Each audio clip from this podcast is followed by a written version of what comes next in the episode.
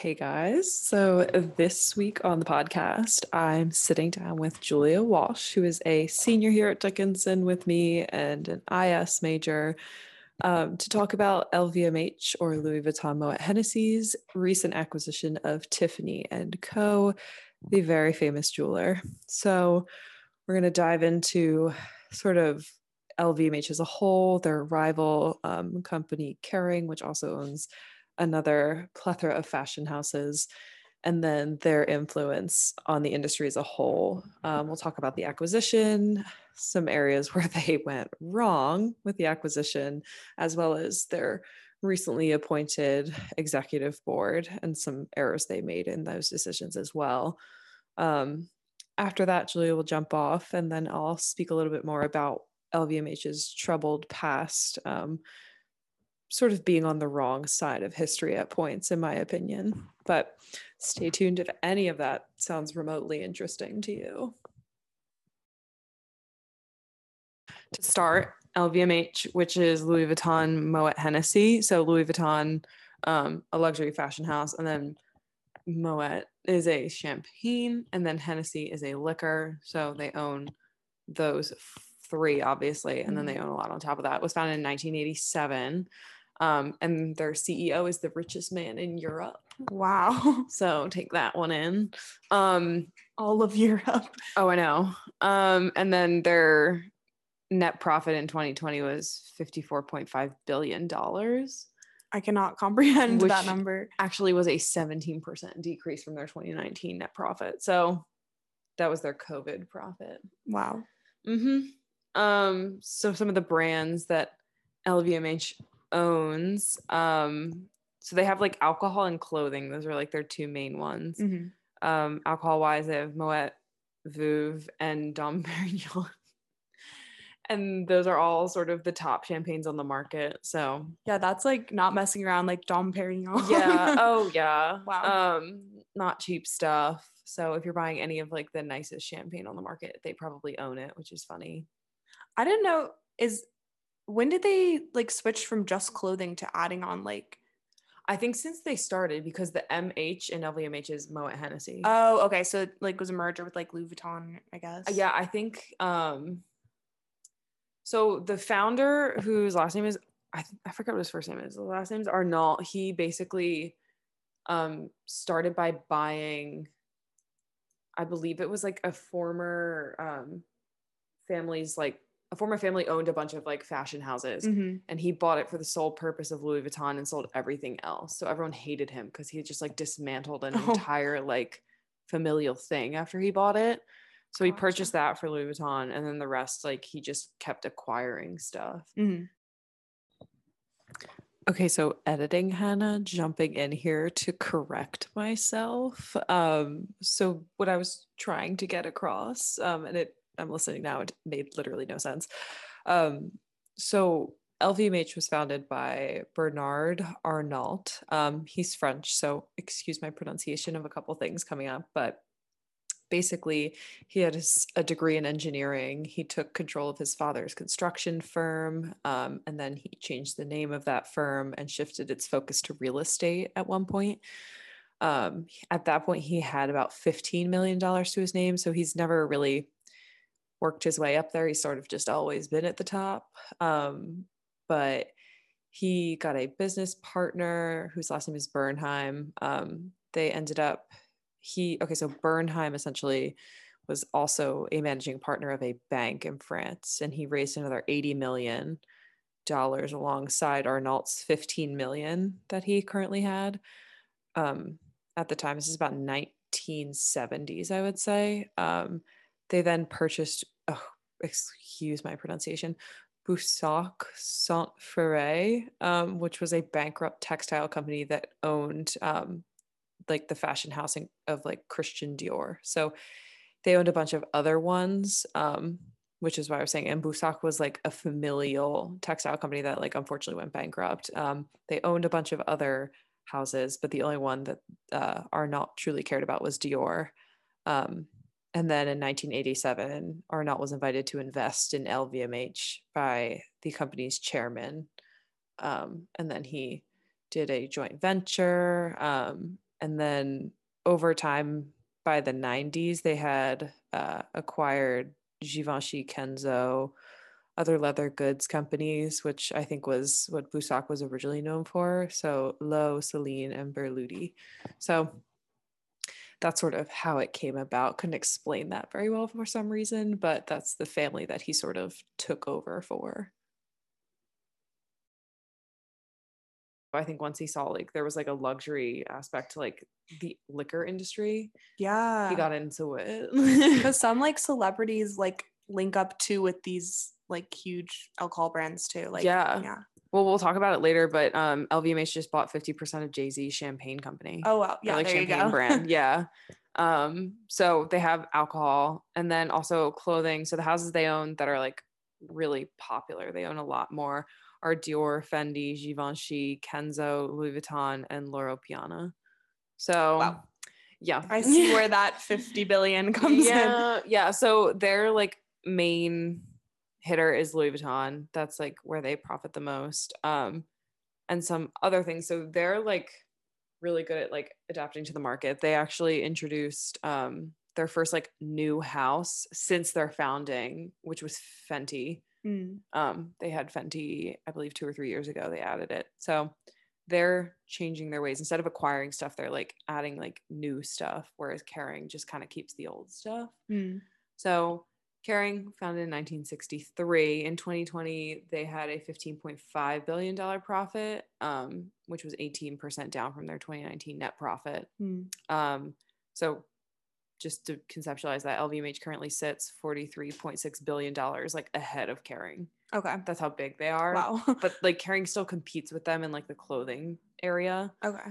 Um, so Kering's houses are Gucci, Balenciaga, Saint Laurent, um, or Saint Laurent, uh, Bottega Veneta, and Alexander McQueen. Those are like the big ones. And then Wow. their um like main one is Gucci. So Gucci and Louis Vuitton are like the two big ones. And so these are they're kind of like the two rivals for the biggest like yeah, luxury brand. yeah. And. LVMH previously had like owned parts of Gucci. Um, and then they'll like constantly trade staff. Like Mhm. we'll talk we'll get into it later but um one of the people who got assigned to tiffany's like exec board used to be like a cfo of gucci. Like they flip back and forth all the time. They're like not that exclusive. Um but yeah. So tiffany's was acquired by lvmh in january of 2021 for 15.8 billion dollars. Wow. hmm so um they that's started US based. yeah this- i changed it all to us dollars. Okay. um tiffany yeah us um but this all they're both lvmh and Kering are both based in france Okay. so um and i know that the lvmh ceo has to run a lot of stuff by the french government before he makes deals Interesting. and the french government will like tell him like to well actually what happened is they started talking about the acquisition back in november of 2020 prior to covid Mhm. and they actually like got into a bunch of legal like spats like lvmh and tiffany before they even like acquired them Whoa. um, saying like Tiffany's didn't handle the pandemic well, which like decreased their value. And then the French government told them not to buy Tiffany's because it would look bad like on like the, the government the- well that stuff is so important like to yeah i could see why like there's laws in france like regarding a lot of luxury goods like there's a like a um like a regulation at the level of the eu like for champagne like only certain things can be classified so like they're really serious about their luxury goods so i see why that was like kind of funneled through the french government it Oh, sounds like a bit absurd but i feel like it's like pretty important to them that type of thing that makes sense. yeah Because the article I was reading, it was like obviously written by something. I think it was the New York Times. So it was written by Mhm. someone from the United States, and they were like the French government, and then it was like in parentheses, it was like yes, the French government. I was like, oh, okay, work. it's serious um so lvmh basically like tiffany was like chilling the whole time they're like yeah sure you can acquire us um and then lvmh was like kind of pulling out due to the pandemic and then also like trying to like negotiate like a lower price saying that tiffany's like didn't handle the pandemic well and they aren't Mhm. worth the same as they were worth like in november um and then once they were acquired they um they being the LVMH exec board started to rework Tiffany's exec board. Um, and they ended up picking three main people to lead Tiffany and Co. Um, so Anthony Ledru, I think he was the one who previously worked for Gucci. Mhm. Um, and then he actually worked at Tiffany like back in 2012 and then left. So he knows the stuff. Mhm. Alexandre Arnault, which is LVMH's CEO's son. So nepotism. Okay. Um, and then Michael Burke. So you can't probably tell from their names, but that's three white dudes. yeah. Everything um, for a primarily female customer based jewelry. Yeah. store. And trading back and forth between like the top companies as well with Yeah. the same exact names Yeah. and people. Yeah. So it was and this was at the peak so they started all their negotiations and stuff like pr- like basically covid was like their entire thing Mm. um and lvmh i'm going to talk about um does not have a great history with um like diversity handling like social justice issues things like that. So when they announced that they finally acquired them this like january and that the deal had been done and they announced the new exec board everyone was like oh cool you picked and it wasn't just the three of them. Like, there's like an exec board of eight people and they it's all like white guys between the age of 30 and like 45 Wow. So they were like okay um it's a way to seize the opportunity here Wow. it's very um i will say from like applying to jobs and stuff it's like very like cyclical like if you're not in the cycle of people that they want they don't add new people like they Mm. don't seek that out in any way If you're not their son.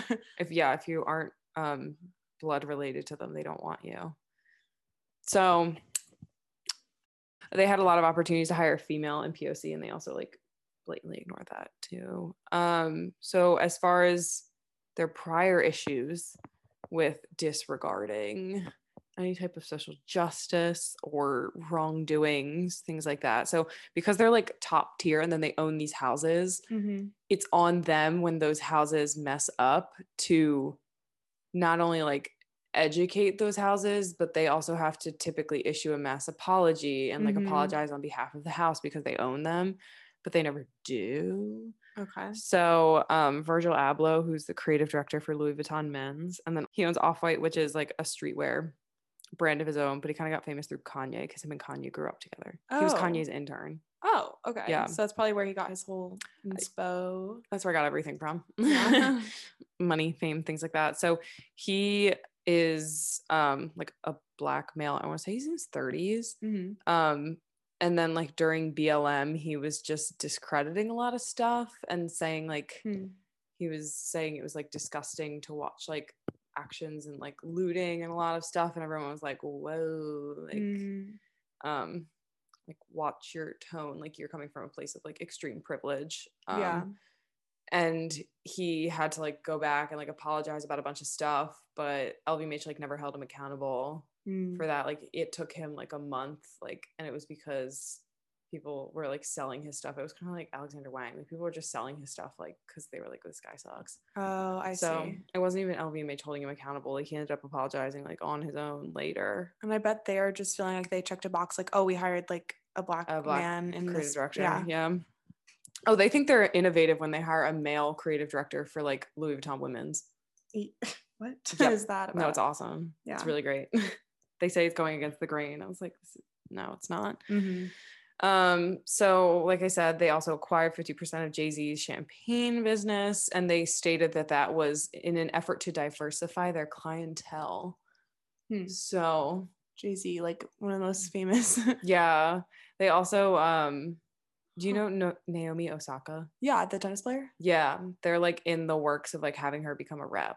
Okay, that would be cool. Oh, I know. Oh, it'd be so sick. Um, like they should do more things like that. Oh, exactly. I should be on their creative directing Mhm. board. uh huh. Yep. Um, and then they also, I didn't realize, I, I didn't know this brand was even a thing, and it makes me so mad. In 2020, there was an Edun lawsuit against LVMH, which Edun, I don't know if it's E D U N, I don't know what it is. It's a brand that was founded by Bono and his wife, like Bono of U2, oh, and yeah, LVMH heard- owns it, Oh, and they're they're both white. yeah. they're both white um and it was founded to it's like traditional like african clothing and it was to promote trade in africa by sourcing production throughout the continent strange like whole thing there Way of phrasing that. Yeah. yeah um but basically one of their employees who was a female um, person of color was a victim of countless racially charged comments by Mm. her sales advisor in 2018 and she ended up suing Mm. not only like edun or whatever the brand is um but lvmh like as an entire thing right. um and then that's still like obviously getting sorted out because it just hit the media that she did that in 2020 so Oh, wow. yeah they have a history of and i don't know if it's because they're founded in france but like there's also stuff there um as far as that's concerned i don't know if it's because like they weren't founded in the united states they didn't think they had to like appease what was currently going on in the united states throughout the pandemic and like hiring an all-white exec board wasn't the move but there also isn't anyone there to like hold them accountable Yeah, and it's it's no secret. It wasn't just in the U.S. Like there were protests in France going on. Like yeah. they, all all they had to do was open Instagram. Like any of Oh, their yeah. interns could have seen.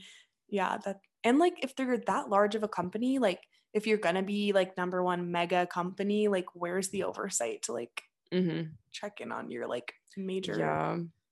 I do know like so that's like the clothing industry. Tiffany is technically like um jewelry and like watches and I didn't realize Mm. how like intense like the watch industry is. Oh really? Like luxury watches is crazy. I didn't know that. When I was doing the research, it was like anything I was just like putting in YouTube like LVMH and Kering and it was like all these like watch reviews. I was like, um, it's not what I want. But basically the watch industry is like even more whitewashed than you would think Hmm. like they're being super progressive because there's like runway shows and like it's like very main stage but like Yeah. Apparently the back end development of like the luxury watch industry is just hella white people whoa, that's something I never thought about. because it's not like front running like you don't know who's working on watches i couldn't tell you who designed anything no. all i know is swatch Yeah. so the Apple Watch. an apple watch yeah. So apparently, like the jewelry, it the jewelry industry, the clientele is like almost all female. The watch industry is all male, but they also skews like very white, both back end and clientele. Like it's just a very like old money type of Mm. like purchase. Yeah, like an a big watch. Yeah. that like if makes I say to you like I'm gonna go buy a luxury good, you would imagine me going and getting clothing. yeah. Whereas nice like I feel like if my handbag. grandmom said I'm gonna go get something luxury, I'd be like, oh, she's gonna go get like earrings. Yeah, that's true. I don't know why, but Yeah, I bet it's like generational a bit. yeah, which to me makes me think it's on the way out, but there's Hopefully. still people who are really into watch collecting. So it's now just me. Julia has jumped off, and I know originally I said I was going to discuss where LVMH um, continued to, part of my language, F up. Um, but actually, I was doing some additional research and I came across a podcast called The Glossy. Um, and they actually sat down with Karen Ragween, Ragwin. I don't know how to pronounce her last name, so sorry.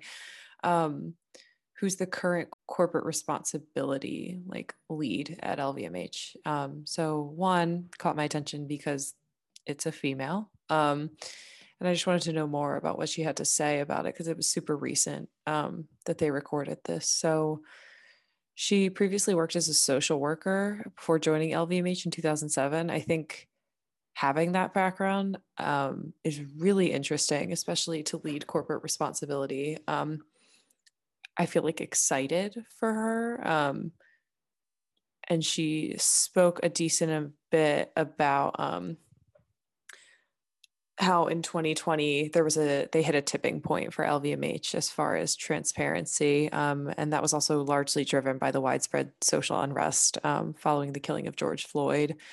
Um, she stated that there was an expectation among our employees and our customers for us to provide more direct communication about what we were doing. So we were louder about our diversity and inclusion actions, which I think is where hearing her say this now, where the Tiffany executive board is upsetting to a lot of people, because it's it seems very fake. Um, that statement doesn't align with who they hired. Um, so that's one piece that stood out to me. Um, she also spoke a decent a decent bit about um, building toward gender equality, saying that LVMH was probably one of the first organizations to set a target for women in leadership positions.